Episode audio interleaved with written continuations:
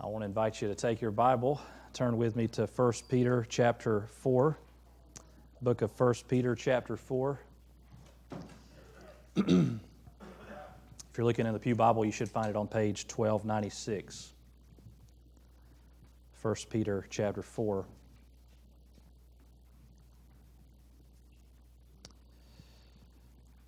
One of the uh, oldest and most common pieces of advice when it comes to public speaking uh, goes something like this Tell them what you're going to say, say it, then tell them what you said, right? Some of y'all have heard that before, I'm sure, some variation of that. The point is always the same that there is wisdom in repetition.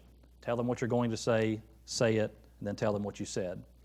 The Bible certainly makes use of that wisdom. Uh, next time you're reading in the, the prophets or uh, the Psalms, for example, uh, make note of how often you see that thoughtful, intentional repetition. And this morning, uh, this passage that we're going to read in 1 Peter, if you were to compare what Peter says in these verses with everything he's already said in this letter, you would find that there is very little, he says here, that is new.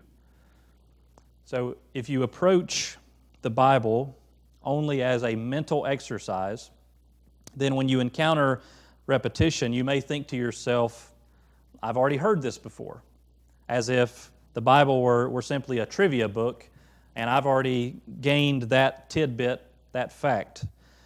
But I want to invite us to take a different approach when we read uh, God's Word. That when you encounter repetition, rather than thinking, I know this already, I've heard this, think to yourself instead, okay, God made me.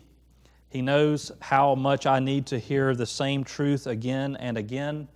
So I'm going to listen. Um, and even if I don't learn anything groundbreaking, I will be reminded of something that is foundational. And, and I will be aided by God's Spirit not only to, to know and to learn, but to believe and to obey His Word. And so I want us to do that together as we read in 1 Peter 4 this morning. We're going to begin in verse 12. Beloved, do not be surprised at the fiery trial when it comes upon you to test you as though something strange were happening to you. But rejoice insofar as you, you share Christ's sufferings, that you may also rejoice and be glad when His glory is revealed. If you are insulted for the name of Christ, you are blessed, because the Spirit of glory and of God rests upon you. But let none of you suffer as a murderer, or a thief, or an evildoer, or as a meddler. Yet if anyone suffers as a Christian, let him not be ashamed, but let him glorify God in that name. For it is time for judgment to begin at the household of God, and if it begins with us, what will be the outcome for those who do not obey the gospel of God? And if the righteous is scarcely saved, what will become of the ungodly and the sinner? Therefore, let those who suffer according to God's will entrust their souls to a faithful Creator while doing good. Let's pause there and we'll pray together. Lord, we pray that you would bless the hearing of your word. Spirit of God, we pray that you would indeed rest upon us today as we hear. Give us ears to hear and give us hearts to believe and wills to obey what you have to say in your word. And we pray all this in Jesus' name. Amen. Now, as I said a moment ago, what, what Peter says in this passage is not necessarily new, um, but I want us to look at it from a slightly different angle. That's one benefit of God's word is you can you can hear sometimes the same thing and you suddenly it's like the Spirit of God just kind of unlocks a new way of, of looking at it, a new way of hearing it. And so one of the things we saw uh, last week is we heard what God expects us to do in light of the fact that the end of all things is at hand. In, ch- in chapter 4, verse 7, Peter says, The end of all things is at hand, which is his way of saying everything that's necessary for Christ to return has already happened. It's all been fulfilled. All of his ministry, all of righteousness has been fulfilled. And now he could come back at any moment. And we might expect God to tell us, in light of that, to do drastic things, to do radical things. Instead, what he tells us to do are things that are relatively ordinary, like being self controlled and sober minded for the sake of your prayers. Keep loving one another earnestly, show hospitality to one another, and serve one another. So that's what God expects us to do in light of the end of all things. And what I, what I want us to see together this morning is what can we expect God to do in light of the fact that the end of all things is at hand. We need to know what God expects of us, but we also need to know what we can expect of God. And so I want to point us this morning toward two things that we can expect God to do on our behalf during this time between the first coming of Jesus and his return. The, the first thing that we can expect God to do is to refine our holiness through unearned suffering. We can expect God to refine our holiness through unearned suffering. Peter says in verse 12, Beloved, do not be surprised at the fiery trial when it comes upon you to test you. And that phrase, fiery trial, stands out, doesn't it? Um, you might hear that and think, okay, well, what does Peter mean by fiery trial? Is he trying to indicate uh, uh, trials that are particularly severe? In fact, the, the guy who was, uh, who was the, the Roman emperor during the time when Peter wrote this letter was a guy who was known for, for burning Christians. And so maybe that's what Peter means. Maybe he's sort of indicating that. But when you, when you look at that, that may be the case, but it's not necessarily the case because when you, when you look at the text, the most specific example that Peter uses is in verse 14, where he says, If you are insulted for the name of Christ. So apparently, something as simple as being insulted can qualify as a fiery trial. And even in verse 12, Peter says that the purpose of the fiery trial is to test you. And that word test could mean, you know, revealing or, or refining, and I, I, I take him to mean both. So the word fiery, when he says, don't be surprised at the fiery trial, is not necessarily an indication of how, how severe or how painful the trial is, but it's about the purpose that God has in the trial. So it's not about the nature of the trial, what it is, how severe it is, how painful it is. The question is, what does God purpose to do through it? And what God purposes to do through it is to refine the holiness of His children through unearned suffering. And the word unearned is important. Uh, Peter has made that point a couple of times already in this letter that sometimes we endure hardship because of our own sin, because of our own foolishness. We make mistakes, we sin, and then we suffer for it. That's not what he's talking about here. He says, if you are insulted for the name of Christ, not if you're insulted for being a jerk, not if you're insulted for making a mistake or for sin. If you're insulted for the name of Christ, you are blessed. And in verse 15, let none of you suffer as a murderer or a thief or an evildoer or as a meddler. I, I, just, we don't have time to dive into that, but I just love that combination of sins murder, stealing, evil doing, and then meddling right in the middle of all that. Just get, getting in other people's business, being a busybody. Don't suffer for those reasons.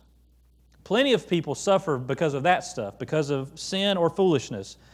Peter's talking about something else entirely. He's talking about suffering that is unearned, suffering that we did not do anything to cause it to happen to us. Now, if we have a self centered perspective, then when that happens, of course we're going to be surprised.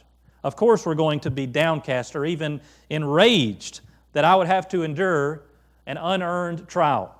We're probably going to, to magnify even the smallest hardship into full blown persecution and say, well, they, they did this, and so I'm being persecuted. And we'll say, I don't deserve this. But that's precisely the point. That's, that's the point, that you don't deserve this. It is unearned. God refines our holiness through unearned suffering.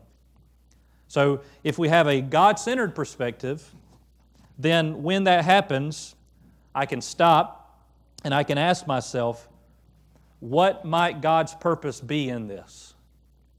We can't always pinpoint something specific, but one thing we can always say is that if you're a child of God, one of God's purposes in unearned, unearned suffering is to refine your holiness, to make you more like Christ. And then, then, when we know that, we can do what Paul calls us to do in verse 13 rejoice insofar as you share Christ's sufferings. It's not that we rejoice because of the suffering, as if we just find the trials themselves enjoyable. We rejoice insofar as we share Christ's sufferings, which means, a practical takeaway, that we cannot just react to trials. We can't just kind of do what comes natural. We have to engage our minds. We have to stop and remind ourselves this is an opportunity for me to identify with Jesus. And because of that, I can choose to boast in my weakness because that makes His strength look all the more strong. I can choose to, to glory in His strength and to boast in my weakness. That's what it means to rejoice insofar as we share Christ's sufferings. In fact, one of the most sobering things Peter says in this passage is that the way we respond to unearned suffering reveals something about us. Notice what he says in verse 17. He says, For it is time for judgment to begin at the household of God. And if it begins with us, what will be the outcome for those who do not obey the gospel of God? So, judgment is something we typically associate with the very end. That's something that's going to be at the end. And rightly so, God has appointed a day when He will judge the living and the dead. Even in verse 17, Peter mentions what will be the outcome for those who do not obey the gospel of God. So there is still time for people to repent and to escape that judgment. Judgment is coming, but on the other hand, Peter says judgment has already begun. It is time, he says, present. It is time for judgment to begin at the household of God, which is to say, the church. So the idea is God allows His children to experience fiery trials in the present in order to refine their holiness and to reveal those who are truly His. The sad truth is, there are, there are many people who profess to follow Jesus until the road gets too difficult. They're like the, the rocky soil, right? Where the seed is cast, little sprout comes up, but then the sun beats down on it and it, it withers.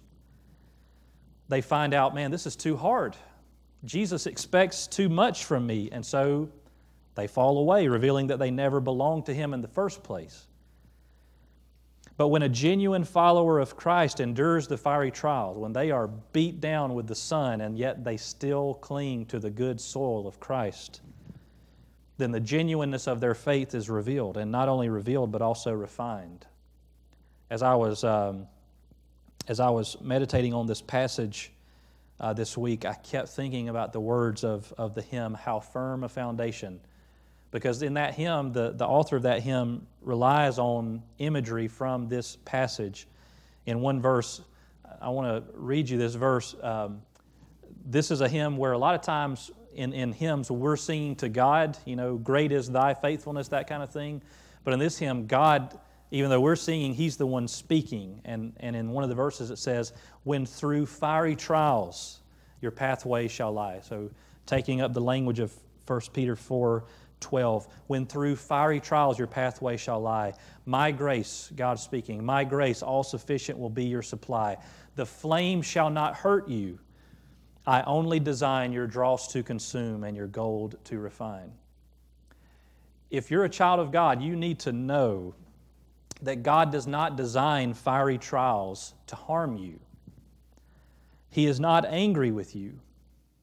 All of his wrath toward your sin has been satisfied at the cross. So he doesn't have any wrath stored up for you anymore. But there is still work that he wants to do in you to make you more like Jesus. And the way he does that often is through fiery trials to consume your dross and to refine your gold. That's the first thing that God pledges to do for us, to refine our holiness through unearned suffering. And the second thing God does for us is He vindicates us with His presence. God vindicates us with His presence.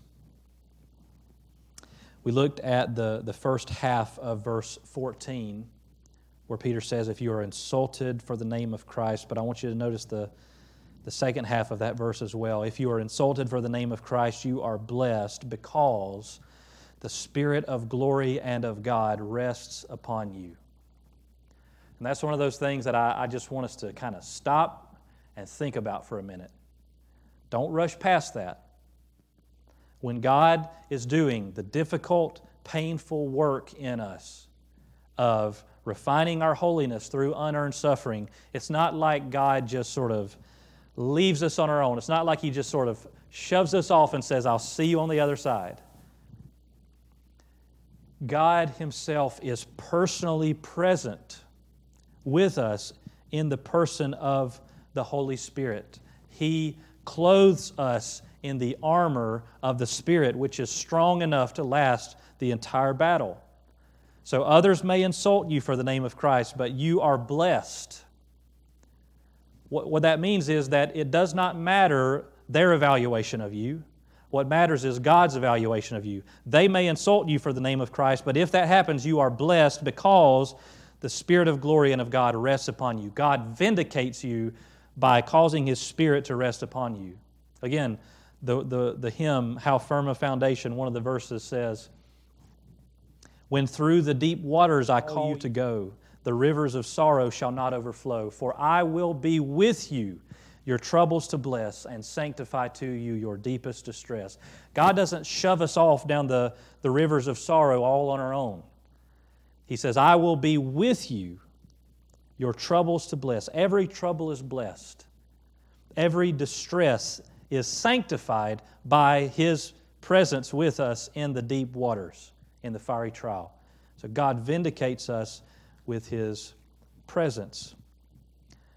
I want us to uh, kind of pause here and just remember who is writing this letter. Because the, the person writing this letter is telling us listen, there's going to be times when you're tempted to, to be ashamed of Jesus, when you may be tempted to deny ever knowing him. And the person writing this letter has personal experience of just how painful that is. This is the same Peter who denied knowing Jesus and not just denied knowing him when, when somebody powerful who could har- harm him said, aren't you, aren't you from Galilee too? But when a little girl came to him and said, Aren't you one of his followers? No, I've never, never known him, don't know him. Three times, to his great shame, Peter would not associate with Jesus because it was costly. And yet, this is also the same Peter who repented and whom Jesus forgave and restored. This is the same Peter for whom Jesus said, I have prayed for you, Peter. This is the same Peter who, in the book of Acts, was filled with the Holy Spirit and continued speaking boldly even when he was threatened to stop. So, Peter knows what it's like to shrink in shame and to identify with Christ boldly in the power of the Spirit. He knows both sides of that. Now, with that in mind, I want you to listen again to what he says in verse 16. He says, Yet if anyone suffers as a Christian, let him not be ashamed, but let him glorify God in that name. Do not be ashamed to bear the name of Jesus, but instead glorify God in that name. Now, when we use the word Christian, that's one of those words that's easy to kind of just just sort of run over. If anyone suffers as a Christian, blah blah blah. But that's because we, we associate the word Christian with somebody who follows Jesus, they're a believer. We associate, I think, for the most part, good things with that word. But if you look at the New Testament carefully, what you find is Christian, that title was a word that unbelievers gave to believers, that they used to describe those who follow Christ. And it's kind of, of a derogatory word, it's, it has an undertone of, of of a derogatory nature. So you could almost think of that word Christian as a slur that unbelievers gave to diminish those who follow Jesus, which is why Peter says, if anyone suffers as a Christian, let him not be ashamed. That was a word that was meant to shame them. Don't be ashamed. Redeem the name, glorify God in that name. So, for first century readers, if they were enduring insults or persecution because they identified as followers of Jesus, you can imagine the temptation to say, well, I'm just not going to call myself a Christian. I'm not going to call myself a follower of the way. I'm not going to identify with Christ. I'll just keep that in my heart and I'll go about my business and, and sort of keep to myself. So Peter writes out of personal experience when he says, Do not be ashamed to be called a Christian. glorify God in that name. But my task, in part, is to apply this to, to our context. And in our context, the truth of the matter is, most of the time, it is not costly to associate with Jesus. Most of the time, it's not costly to be called a Christian. If anything, the opposite a lot of times is true. Claiming to be a Christian can sometimes be a way that, that people advance themselves economically, socially, politically. There have been many, many people who have gone out and called themselves a Christian not because they're trying to identify with Christ, but because they're trying to get more business, more votes, more respect in the community, whatever the case may be. So, how do we apply this to our context then? Well, even though we live in a society where it can often be to our advantage to call ourselves a Christian, it can be costly in our society to actually try to live like Jesus. You can call yourself a Christian all day long, but start getting specific about trying to honor the full character of Jesus and not just what people think about Jesus, trying to obey all of his commands, and you're going to get up, you're going to upset some people. Sometimes even other people who call themselves Christians are going to say, Why are you being so, so intense about this? You know, simmer down a little bit. So the, the takeaway for us is not that we need more people who are, you know, posting about Jesus on, on their Facebook wall or wearing a cross around their neck or, or putting a Jesus fish on their car or something like that. Not that there's anything wrong with any of those things, that's fine. But the primary application is don't just do that stuff, but actually live out a consistently Christ like way of life. That is how we can glorify God in the name of Christ, not just by calling ourselves a Christian, but by giving Jesus a good name by, by living and treating others like Him and knowing that when we do that, the Spirit of glory and of God rests upon us. Now, as we turn our attention this morning to the Lord's Supper, um, it's helpful to remind ourselves of what this is not.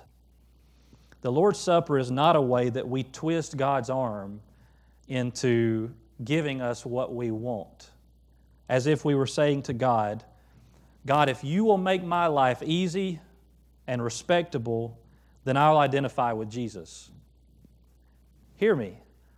God does not need you. He doesn't need you on His team. He doesn't need me on His team. God does not need me to vindicate Him with my faith. As if God was just sitting around waiting, saying, Wow, now Matt believes in me. Now I've got some credibility. Now I've got some, some street cred because now Matt believes in me. Whew, I was starting to worry about that for a little while. God does not need us. He's not desperate for us to glorify His name because He needs it, as if we're doing Him a favor. God, make my life easy and respectable, and I'll identify with Jesus. This is what we need, not what He needs. So the Lord's Supper is a picture of our union with Him by grace through faith. When we take the bread and cup, we remember and we proclaim that God has done all that is necessary to reconcile us to Himself. We proclaim that our joy and our trust are in Him, and we proclaim our union and fellowship with others in the household of God. And one of the things that the Lord's Supper is meant to do in light of that is it's meant to remind all of us of what is most central. What is the thing above all other things that unites us. There are too many people in the world today who seem eager to divide. And division is often a way of maintaining power and influence. It's a way of asserting superiority over others, where if, if I make division, then I can, I can feel as if I'm superior to people from whom I'm divided. But the Lord's Supper is a way of saying our communion with God and with one another is not on the basis of, of anything else but Jesus. It's a way of expressing unity around what is most central, not how we look, not where we're from, not who we vote for, not our personal preferences, but Jesus. He's the center. He's the point at which we find communion with God and with one another. Now, if you've never trusted in Jesus, or if you're not sure where you stand with Him, I want to just encourage you to observe this morning uh, parents, can help kids know whether they need to partake or not. Uh, and, and you can help them to understand why we do this.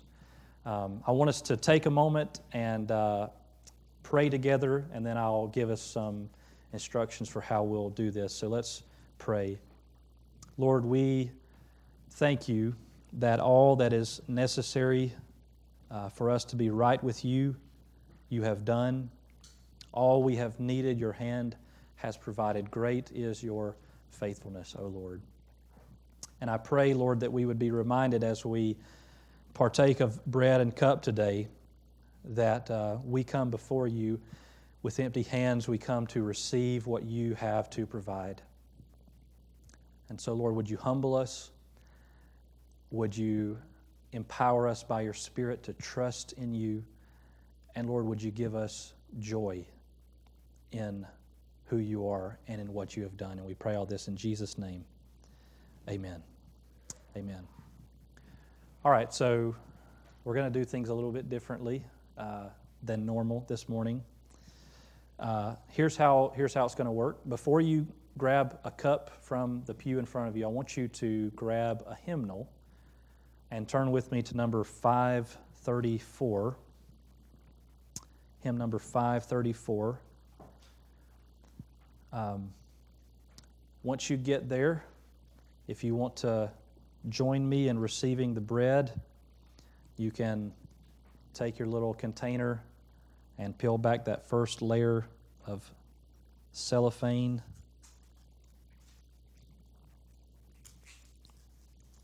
And you can hold the bread in your hand.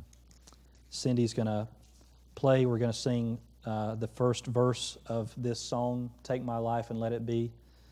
And then we'll receive the bread together. Let me read for us from, uh, from John 6. In John 6, Jesus had multiplied bread uh, miraculously, and some of the people there understood the significance of that image of, of someone miraculously giving them bread. And so they followed Jesus and said to him, Our fathers ate manna in the wilderness. As it, as it is written, He gave them bread from heaven to eat. Jesus then said to them, Truly, truly, I say to you, it was not Moses who gave you the bread from heaven, but my Father gives you the true bread from heaven. For the bread of God is he who comes down from heaven and gives life to the world. They said to him, Sir, give us this bread always. Jesus said to them, I am the bread of life. Whoever comes to me shall not hunger, and whoever believes in me shall never thirst. Let's sing the first verse of number 534. Take my life.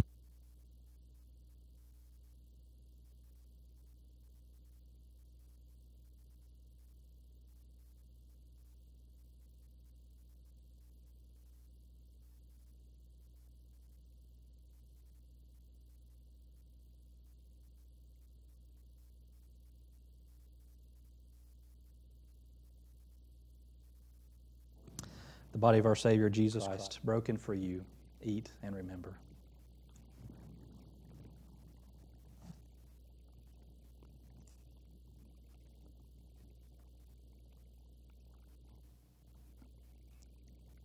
Just let it kind of dissolve.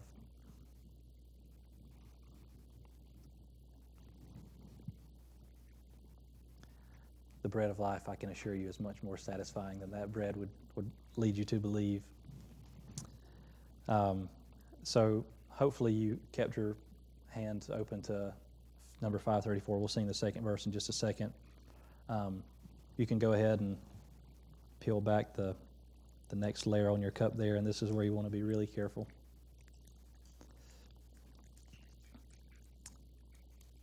I want to read from 1 John chapter 1. John writes, uh, this is the message we have heard from him and proclaim to you that God is light, and in him is no darkness at all. If we say we have fellowship with him while we walk in darkness, we lie and do not practice the truth.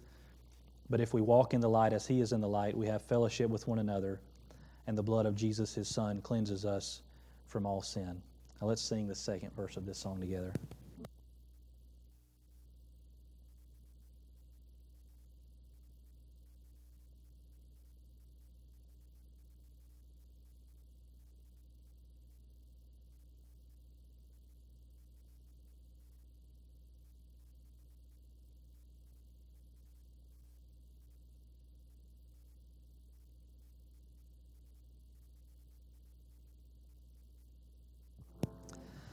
The blood of our Lord Jesus Christ, shed for you. Drink and remember.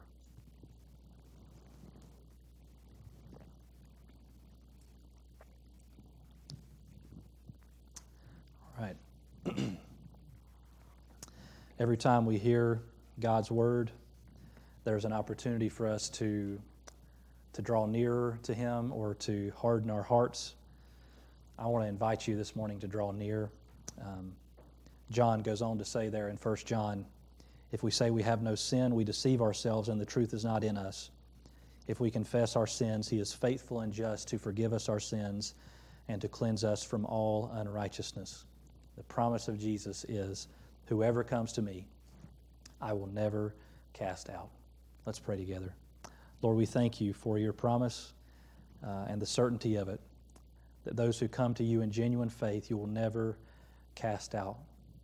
Lord, what a precious truth that is. And I pray, Lord Jesus, that today you would help us not to harden our hearts toward you, uh, but that we would uh, draw nearer to you. Lord, I pray as we have heard and we have seen a display of your uh, wonderful truth, the good news of what you've done in Christ, Lord, that you would move in our hearts, uh, ensure us of the promises that you have made to us, and uh, allow us to obey and to follow you. And we pray all this in Jesus' name. Amen.